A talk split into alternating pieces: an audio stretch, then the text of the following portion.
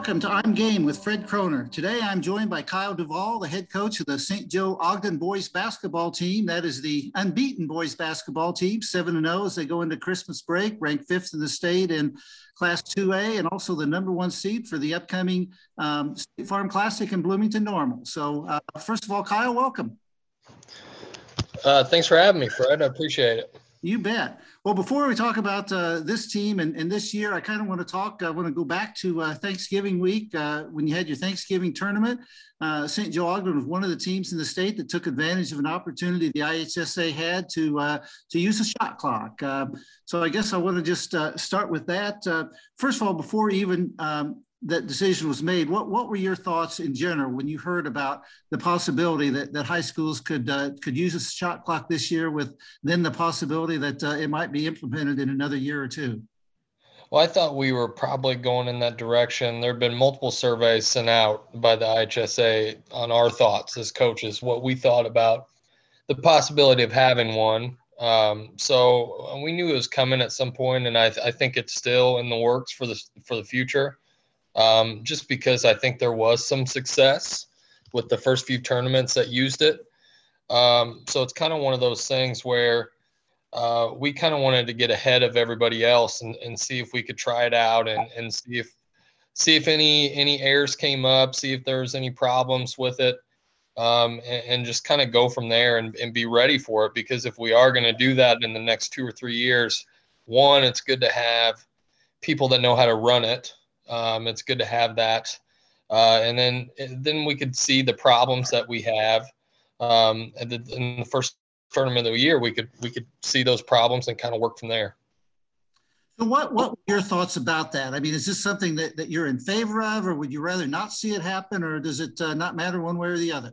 It honestly doesn't matter one way or the other. We um, the style of play that we play, um, the shot clock doesn't affect us much. Uh, we try to push the basketball and play fast and um, play with pace. I, I, know some teams don't really do that at times, um, which it's you know everybody has their own style of play. Um, I think it is one of the things that a lot of fans are pushing for uh, because it does it does make the game a little bit more exciting. It just speeds up the tempo of the game and um, it, it kind of gives the the game a little bit more rhythm see several areas in, in my mind where it could, could affect a game. And, and one is a, a late game situation. Say uh, you get the ball back, uh, you have a one point lead, one minute to play. Uh, chances are you're not going to go down and put up a shot. You're going to you're to pass it around. You're going to hope the other team fouls you. Whereas now uh, you know that you're going to have to put up a shot or with the shot clock. I mean, you'd have to put up a shot within 35 seconds. So if you would miss that, the other team's to get the ball and uh, have a chance to potentially get a game winner on you. Right. It, it does change strategy a lot. And, and I think, you know, that was one of the things that we prepared for in practice was, you know, defensively, it actually helps us out if you can if you can defend really, really well for for at least 30, 30 seconds and then get a, a team into a, a, five second count where they got to take a tough shot. Um, that's actually it's an advantage towards the defense. Uh, but you're right; those late game situations are totally different now. Um, you go one minute, or uh, even if it's like two minutes in the game and you're down six or seven, instead of a team, you know, grinding down a minute and a half on, on the clock, they got to shoot a shot. So you may not have to foul right away. Um, you you kind of change your you change your approach. And I think I would think another thing that it would affect would be a situation where maybe you have a stronger team playing a team that's not so strong. Uh, I would think there might be a tendency maybe to, to try to press that team to make them use you know a few more seconds on the clock to get the ball up court rather than let them get to half court in in two or three seconds. You know if they if you make them take eight or nine seconds, then you know all of a sudden the shot clock is down to, to 26 seconds for them. That's true. I think those teams that press or use the use the zone presses um, to their advantage. I think that's that's one thing that helps them out a little bit because there are teams that struggle to get the ball across half court against the zone press. You know, and, and you're right. If you can wear them down for eight seconds and then they get down to the other side of the court and, you know, they're staring at 25 seconds left or, or even in the low 20s, um, you obviously have the advantage on defense. So, what did you find uh, during the, the week of the St. Joe tournament there at Thanksgiving? What what were some of the uh, the comments you got, some of the feedback, reactions, and and just what did you observe from using the shot clock? I don't think a lot of people noticed it, to be honest with you. I, think that there's some teams maybe that that use a lot of clock that had to adjust their game a little bit, but for the most part, it did not affect the game. And you, and as a fan, as just a spectator, as I was sitting there as a, a coach on the sidelines just watching, um, you didn't really notice the shot clock, and there weren't there weren't as many violations as you would think. Um, people think that 35 seconds, oh, that's not a lot of time. It's actually a lot of time. Uh, 35 seconds is is a ton of time, and then you get an offense rebound, and it resets back to 35 um, instead of the college game, which cuts down a little bit. Um, it's it's a lot of time on the clock. It's more than what people think. I believe it was uh, John Spezia that said afterwards that uh, he wished he would have practiced more with the clock because I think he felt like his kids at La Salette maybe weren't quite uh, as ready as some of the other schools. Uh, is that something that you heard of too? That you know maybe some of the coaches felt in, in retrospect they they wish they would have worked uh, against the clock in practice. Yeah, I mean, it, I guess it, it depends on your style. If if your style is one that you you really wear down that clock and you try to, you know, make 10, 12, 13, 14 ball reversals before you get a shot, then yeah, I, I think that that shot clock, it would help you a little bit to practice that with the 35 seconds. But, you know, a lot of teams, you're in that time, you're either turning it over or you already shot a shot in 35 seconds. I think that was the comment out of most coaches that, you know, in 35 seconds, we've already turned the ball over twice in that time. So, you know, we don't even think about that. Mm-hmm. How difficult was it to get people trained uh, in terms of operating the shot clock? Because uh, I mean, those people have to really be uh, paying attention. And and you know, did it hit the rim? Did it not hit the rim? And and they really have to be on the ball. They do have to pay attention, but honestly, it's it's no uh, it's no worse than just running the regular clock. It's actually pretty easy. It's just one little switch, and it automatically resets. Um, I only saw in the entire tournament, I was at most games there were only two situations where I, I saw there was a little bit of operator error um, where it was a late it was a late in the shot clock situation. There's an offense rebound. Um, they didn't see it. The buzzer went off. That was the only thing that that was really affected. The other thing that i thought um, could maybe change and that it might be on our machines but the buzzer was not i don't think it was loud enough. Hmm. Um, especially like if you get into if they do change to this, if you get into a regional championship game, a sectional championship game, I think it needs to get louder so so uh, referees can recognize it, coaches can recognize it, players can recognize it. That buzzer. So at this point, do you think it's a foregone conclusion that it will happen, whether it's next year or two years or three years? You feel like it, it will definitely be coming to high school ball? I think it's going to be down the road. I think it. I think it will. I mean, you're already seeing some states that have are using it, um, have used it for a while. Uh, I I just I think it's it's going to add to the game a little bit. It's going to make um, it's going to make the the game a little bit more fun to watch, and I think IHSA will be about that. And do you like the time? Do you like the 35 seconds? You wish it was a little more, a little, little less, or you think that's no? I think I think 35 seconds is good. I think they do probably need to adjust the uh, the offensive rebound and maybe change that a little bit. I think resetting it to 35. I think you could maybe even bump it down to 30.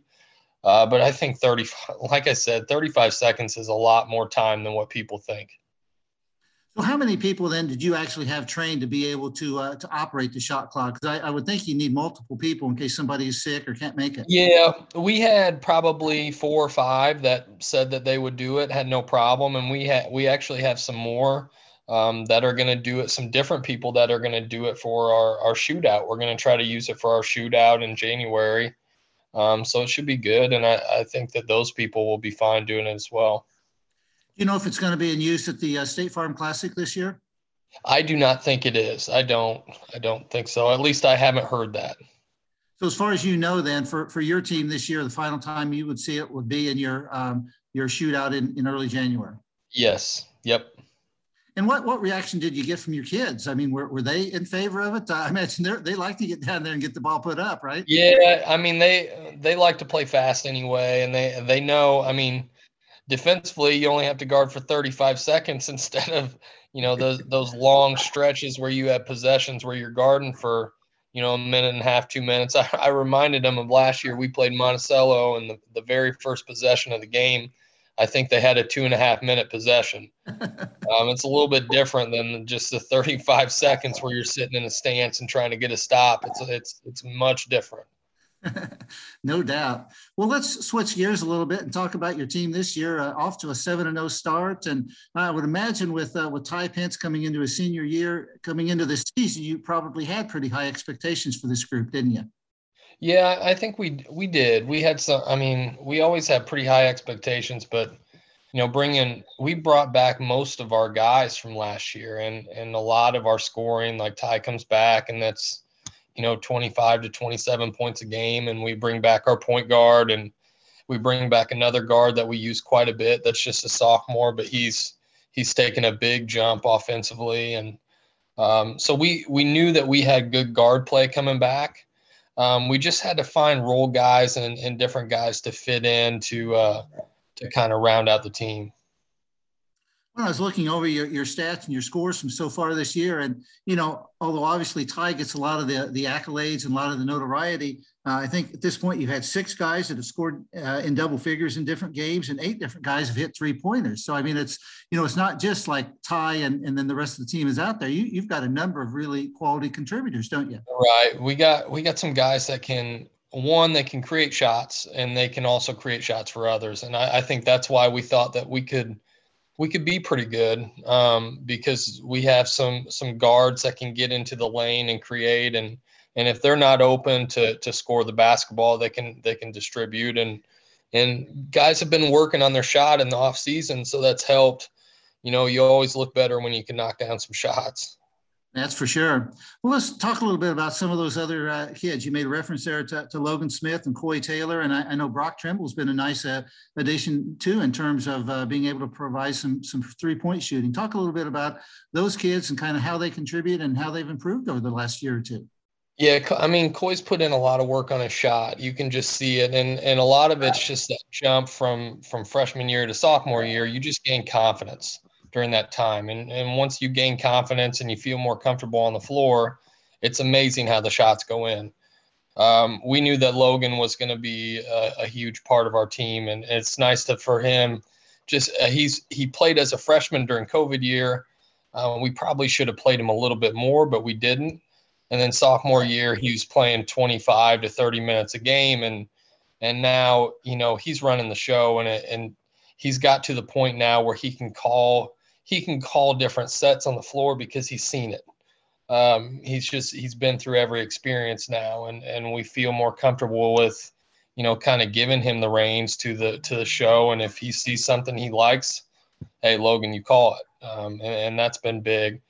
Um, Tanner Jacobs, the kid that probably put he might have put the most work in in the off season as far as the amount of shots he shot. He was calling me on Sundays. He's, you know, he was coming in at seven o'clock in the morning before school. He's staying after practice.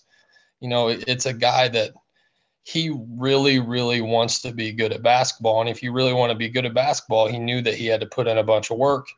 Um, he's put in that work and, and he's shooting it at a high percentage. And, you know, he's playing really well. And, and one of the things that Tanner does so well is he doesn't take bad shots. So if you don't take bad shots and you're shooting at a high percentage, you got a chance to be pretty good. And you guys play a pretty tough schedule too. I mean, you just uh, you played Danville recently, and and uh, you know you you've got your shootout. You've got several you know quality non-conference opponents. Is that something you wanted to try to do to you know get them as toughened as, as you could uh, and be ready for the postseason? Yeah, the, I mean the whole purpose of our schedule is one, you want to be ready for our conferences just it's brutal. It's a gauntlet. I mean, the teams in the conference are really, really good. And then, I mean, the the most important thing is postseason. You get into late February, you get to that time, you want to you want to see everything, experience everything. You want to see every type of defense you could possibly see. You want to see that ahead of time, um, and not just not just the the defenses and the offenses. You want to see all the types of players that you could possibly see because the postseason for you to make those runs, you you have to play that competition early. Let's talk a little bit about Ty Pence. Was was he somebody that you were aware of even as a seventh and eighth grader that you felt like could come in and be an immediate contributor as a freshman like he was? Yeah, we knew he was going to be he was going to be pretty good. He um, when he was young, um, like we had his older brother Jake uh, coming through when we won the state title, and Ty was just a little kid, and he was kind of chunky. Um, he wasn't he didn't look like an athlete, but you you knew he could shoot and he understood the game. Um, and then he just shot up and he got real tall um, and, started to do all these different things as a seventh and eighth grader. And you know he dunked as an eighth grader, which was pretty cool, and everybody everybody thought that was great. And then he came in as a freshman. And we we needed him right away. Like we needed scoring, and he could do some of that. Um, but as a freshman, he was just a three point shooter. That's all he really did was he stayed out by the three point line. We drove it towards his side. We kicked it to him, and he could knock down shots. And now he's just he's developed into he's grown every year as a player. Um, he's developed his inside game a little bit, scoring above the rim. Like he, I mean, he he was dunking as a freshman, but he's dunking dunking now. Um, he uh, he's developed his mid-range game where he can pull up at 15 feet. He can get by guys and pull up, and he's worked on his three-point shot in the offseason to to develop that consistency. And that's what we really needed out of him. Um, you know, we played Bismarck the other night, and he was struggling from his from three. And this is where he's grown as a player. He started going inside and, and finding ways that he could score in the post uh, which is something he did not do last year at all. You know, if if he was struggling with the shot, he would kind of get down on himself or or just continue to take outside shots. He knew that he had to find a way to get buckets because that that just helps his team out so much.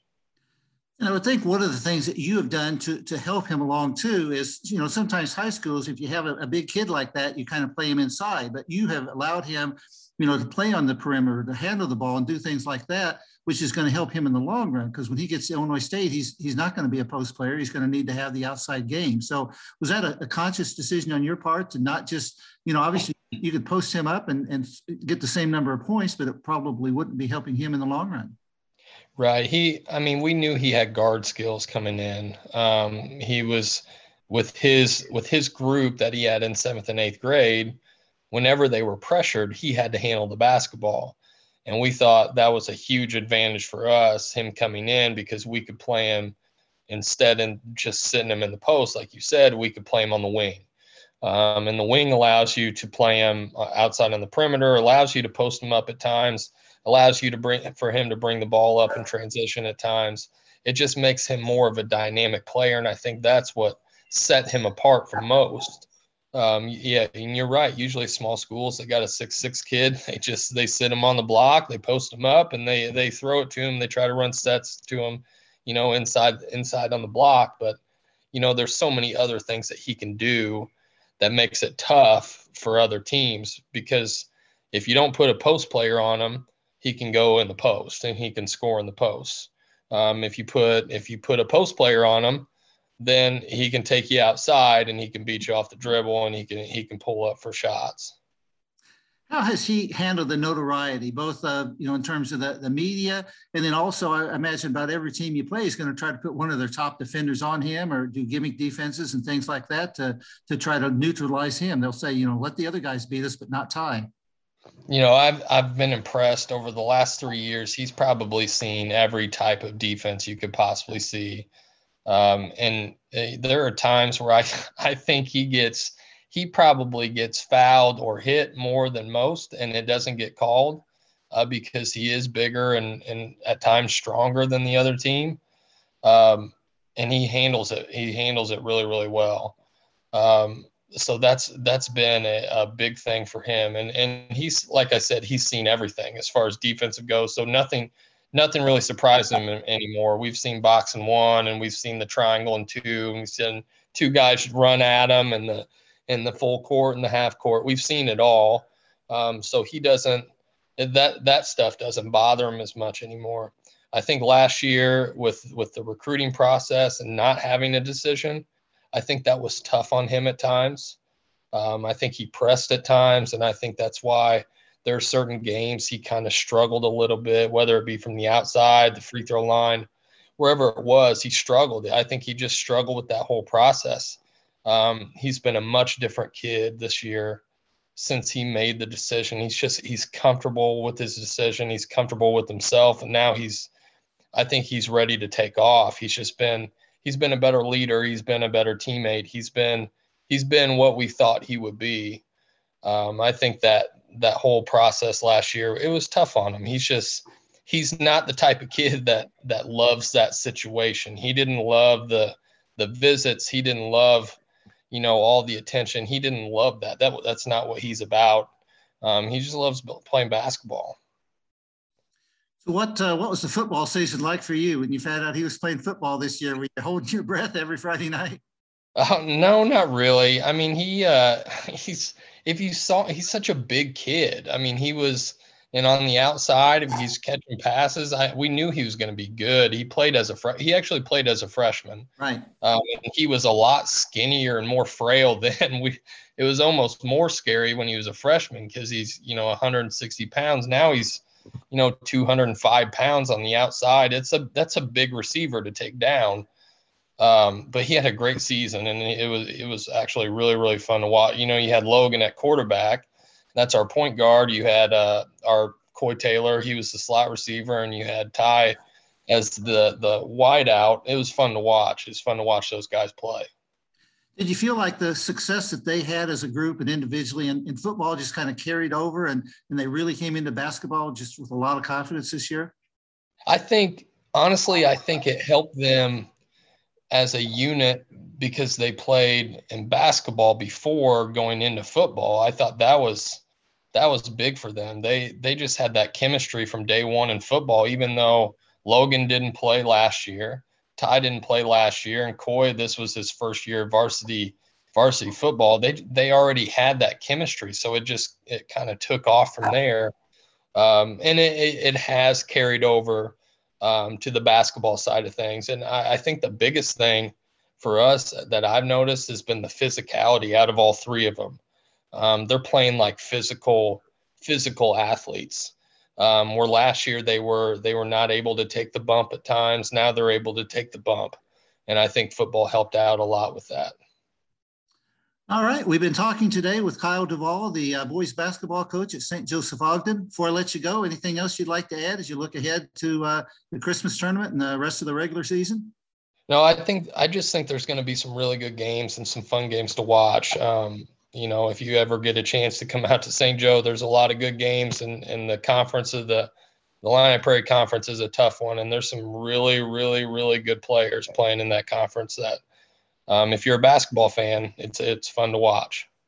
Well, Monticello showed last year what a team from the conference can do, getting all the way to the title game. So uh, maybe another team uh, from St. Joe will do that this year, and maybe even get a, a, step further. That'd be a nice goal, wouldn't it? That would be fun. all right. Well, Kiel, happy holidays. I appreciate your time today, and uh, we will certainly be in touch. You too. Thanks for having me.